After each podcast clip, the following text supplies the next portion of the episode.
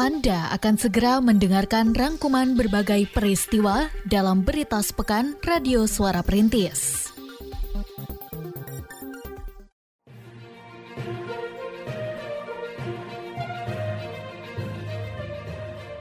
Berita sepekan Radio Suara Perintis FM Kota Sukabumi.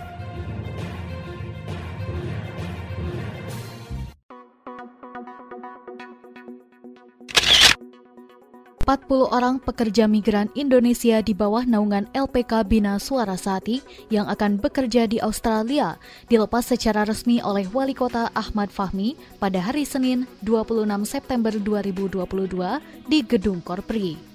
Saat melepas para PMI, Wali Kota menyampaikan harapannya bahwa keberangkatan mereka dapat memberikan inspirasi dan motivasi bagi generasi muda lainnya untuk menapaki karir hingga ke luar negeri. Ia juga menitipkan pesan kepada mereka untuk tetap menjaga budaya dan nama baik Indonesia selama tinggal di Australia. Sedangkan Ketua Himpunan Lembaga Pelatihan Seluruh Indonesia, Sukabumi, Hendra Bahtiar, yang juga hadir pada acara pelepasan tersebut, menyampaikan bahwa para PMI dapat diberangkatkan kembali tahun ini setelah sebelumnya terkendala akibat pandemi COVID-19. Pada saat bersamaan, ia pun mengapresiasi upaya yang telah ditempuh oleh LPK Bina Suara Sahati serta menghimbau warga yang berminat untuk bekerja di luar negeri agar berangkat melalui lembaga yang resmi.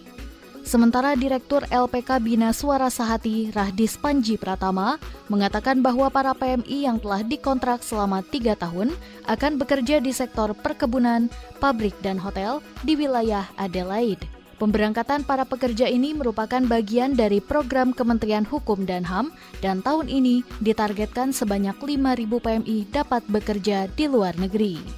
Alhamdulillah kita menunggu lama sepanjang corona kemarin hampir 29 bulan uh, perdana ini pengiriman 40 orang pertama.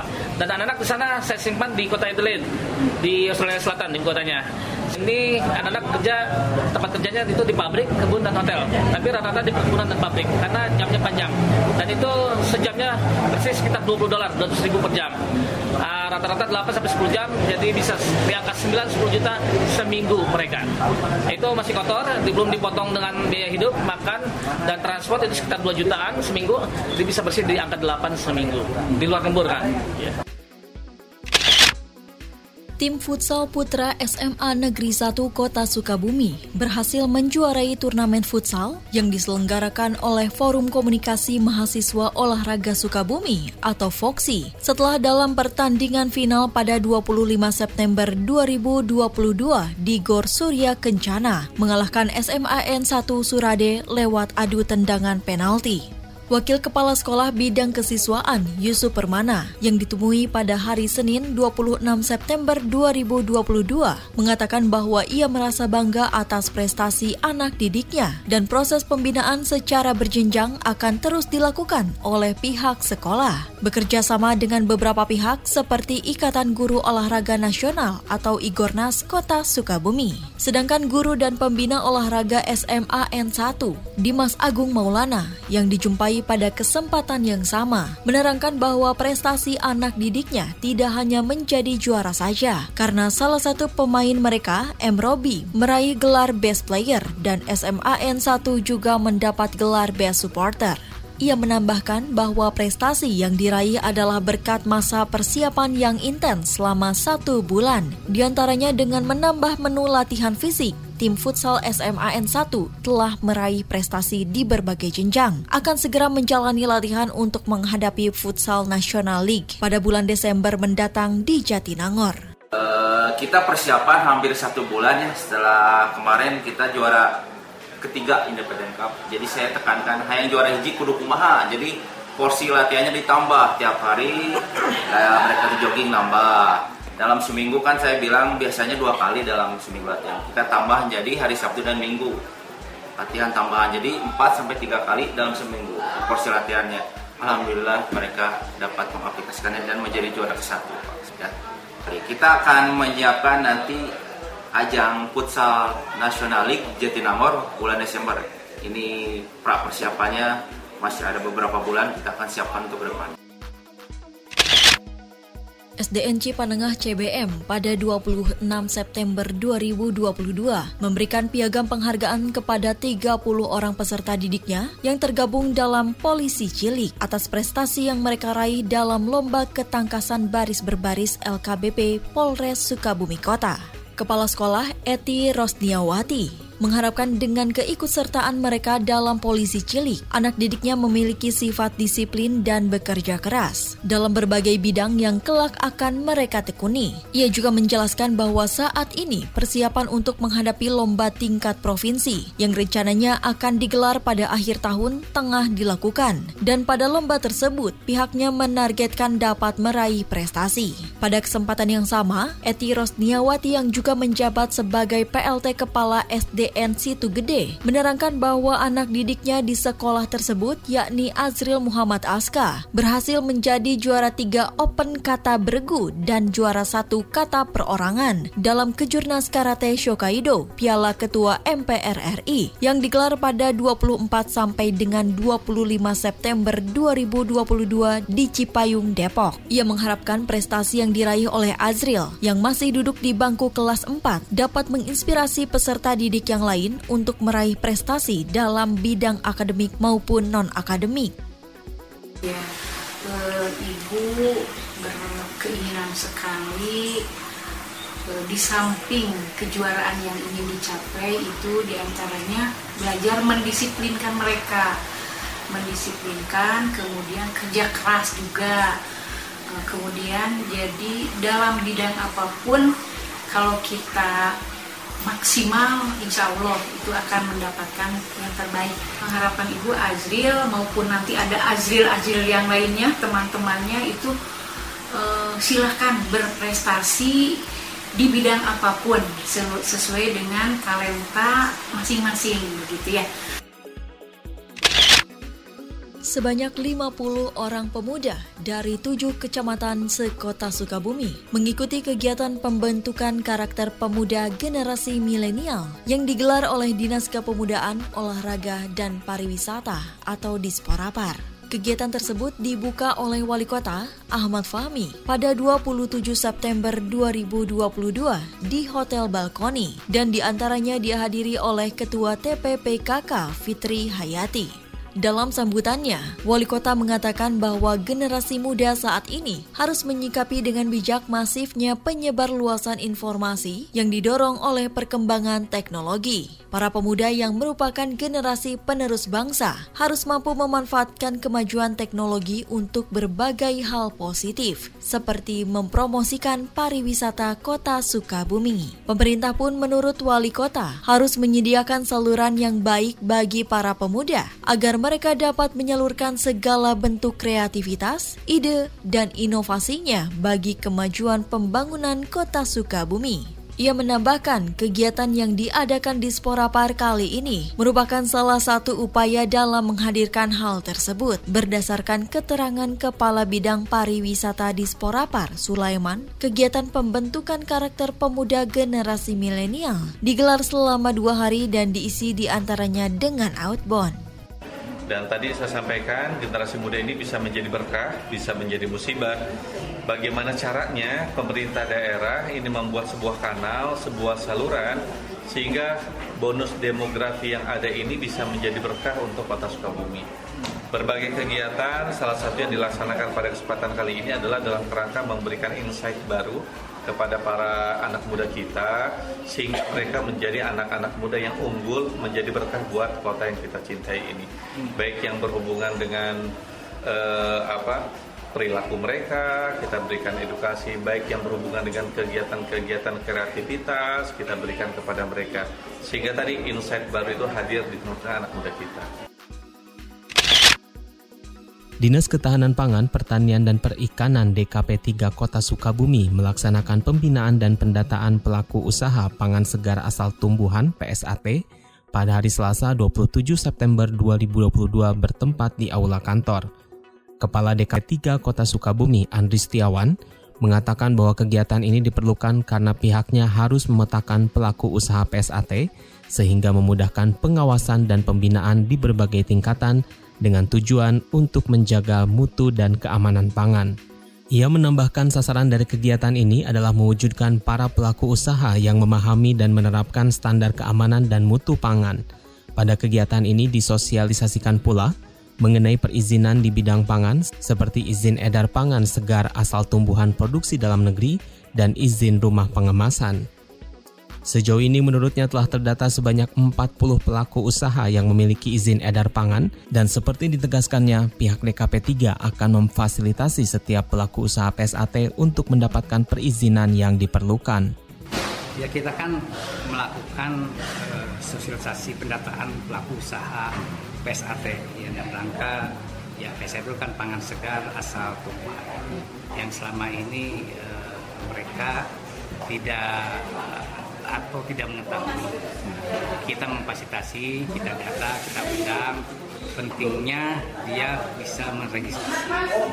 Karena apa? Ya, karena kan konsumsi itu kan nanti akan kalau mereka eh, akan sebagai pelaku usaha berarti kan terjamin. Ya, terjaminnya itu berarti sudah ada PSAT dari dinas terkait sudah DKP 3 mereka bisa memasarkan.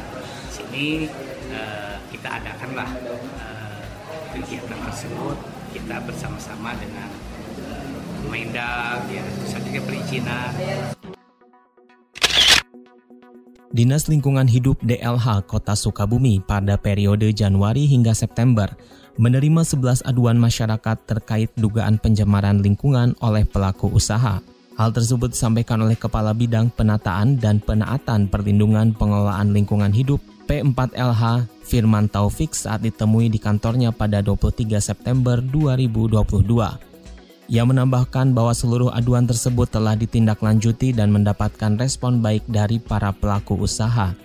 Dijelaskan pula, dalam pengawasan terhadap ketaatan para pelaku usaha, meski mengalami beberapa kendala seperti minimnya personil, pihak DLH tetap berupaya optimal dengan melakukan pembinaan kepada tiga perusahaan dalam sehari. Kendala lainnya adalah masih rendahnya ketaatan para pelaku usaha terhadap pemenuhan persyaratan dokumen lingkungan hidup yang telah mereka setujui dalam penerbitan izin usaha. Namun seperti dijelaskan lebih lanjut, sosialisasi dan edukasi tetap dilakukan oleh DLH agar tingkat ketaatan semakin baik, salah satunya dalam pelaporan pengelolaan lingkungan hidup setiap enam bulan sekali. Kabin P4LH juga menerangkan bahwa kerjasama lintas sektor tetap dilakukan untuk memastikan semua pihak mematuhi pengelolaan lingkungan hidup.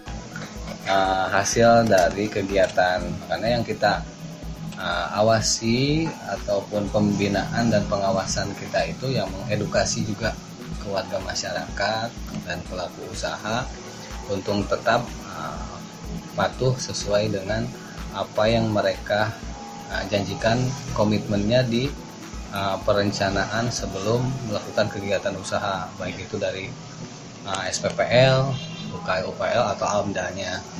Mereka karena sebelum uh, melaksanakan atau melakukan kegiatan atau sebelum perizinan untuk uh, kegiatan itu di uh, diberikan itu juga wajib untuk melaksanakan. Masyarakat Kelurahan Nyomplong telah menyelesaikan berbagai kegiatan dalam program pemberdayaan rukun warga atau P2RW. Hal ini disampaikan oleh Kepala Seksi Pembangunan dan Pemberdayaan Masyarakat atau PPM, Syawi Ahmad, saat melakukan monitoring ke beberapa RW pada hari Kamis 29 September 2022. Ia menjelaskan program ini dimanfaatkan masyarakat untuk beberapa kegiatan seperti rabat beton jalan, pembangunan sarana air bersih atau SAB, dan pengadaan fasilitas bagi sarana keagamaan.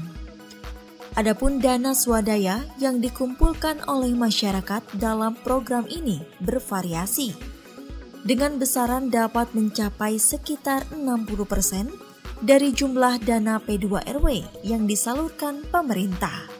Sementara Ketua RW 08 Dadang Slamet mengatakan bahwa untuk tahun ini P2RW dimanfaatkan untuk tiga kegiatan di beberapa lokasi, di antaranya peningkatan kualitas jalan.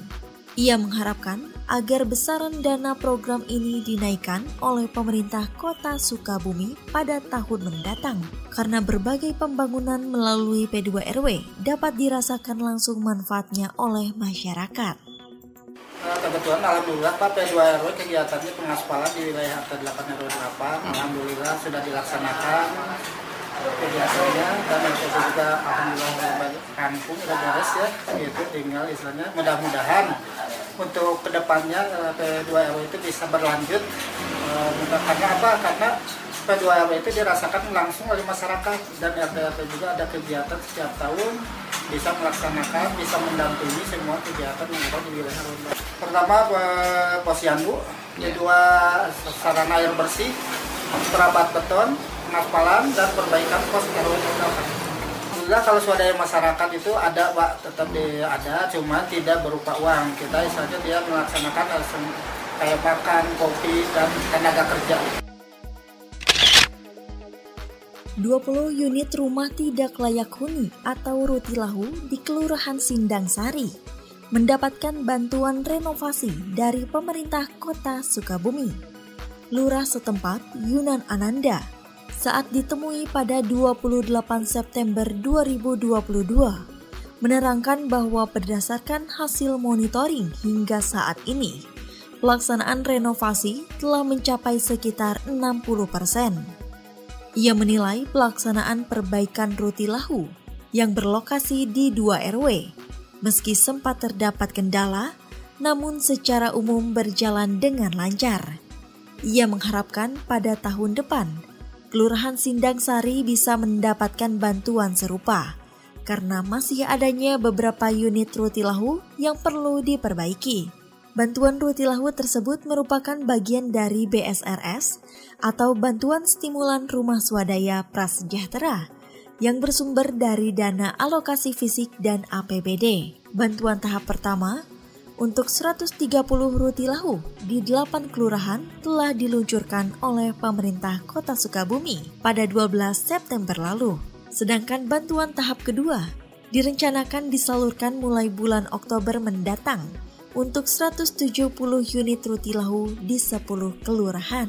Untuk tahun depan mungkin insya Allah ketika eh, mudah-mudahan dari pihak eh, pemerintah maupun dari PU itu sendiri uh, ada alokasian lagi mudah-mudahan ya hmm. tapi sekaitan hal ini belum ada kabar sekaitan uh, untuk di Sari apa memang dialihkan atau perputaran ya hmm. itu mekanismenya dari PU ya mudah-mudahan bisa uh, bisa terasolir semua hmm. bisa terasolir semua jadi tidak ada lagi rumah kumuh hmm. itu tidak ada lagi kumuhan di antaranya mungkin di masing-masing uh, wilayah ya hmm. di antaranya mungkin ya di Kelurahan Sinangsari bisa semua uh, apa sesuai dengan yang dicita-citakan yang diharapkan oleh masyarakat itu sendiri. Meski sempat terkendala, namun proses renovasi rumah tidak layak huni Rutilahu di Kelurahan Karangtengah dapat berjalan dan hingga saat ini telah mencapai sekitar 60 persen. Lurah setempat Heri Purwanto yang ditemui pada hari Jumat 30 September 2022 di kantornya memperkirakan pada pertengahan bulan Oktober semua proses renovasi akan rampung. Ia menjelaskan renovasi yang merupakan bantuan stimulan rumah swadaya BSRS dari pemerintah pada tahun ini diberikan untuk 15 unit rutilahu yang tersebar di 17 RW dan para penerima merupakan warga yang masuk dalam data terpadu kesejahteraan sosial atau DTKS. Pelaksanaan renovasi tersebut melibatkan pula tim pendamping dari Dinas PUTR serta para relawan untuk memastikan semua pekerjaan sesuai dengan ketentuan. Ia mengharapkan dengan adanya bantuan renovasi, masyarakat bisa mendiami rumah yang layak dan tingkat kekumuhan di kelurahannya bisa berkurang. Ya, BSRS kita mendapat salah satu kelurahan yang mendapatkan program ini BSRS bantuan stimulan rumah swadaya dana alokasi khusus tahun 2022 dari 17 RW salah satunya kelurahan Karangtengah penerima bantuan sebanyak 15 orang itu berasal dari data terpadu kesejahteraan sosial yang ada di Kelurahan Karangtengah. Sampai saat ini alhamdulillah kondisinya eh, sudah sesuai target tahap kedua pencarian untuk pembayaran tukang jasa pengerjaan sudah cair. Kondisi fisik terakhir yang saya pantau sudah masuk hampir ke 60 persen.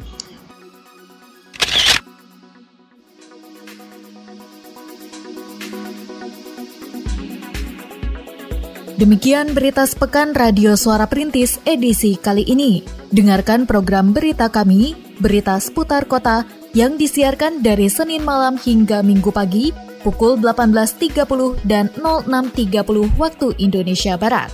Dengarkan pula setiap Senin hingga Jumat, berita siang pukul 13.00, berita sore pukul 16.00, dan berita malam pukul 21.30 waktu Indonesia Barat. Terima kasih, sampai berjumpa di Berita Sepekan edisi selanjutnya.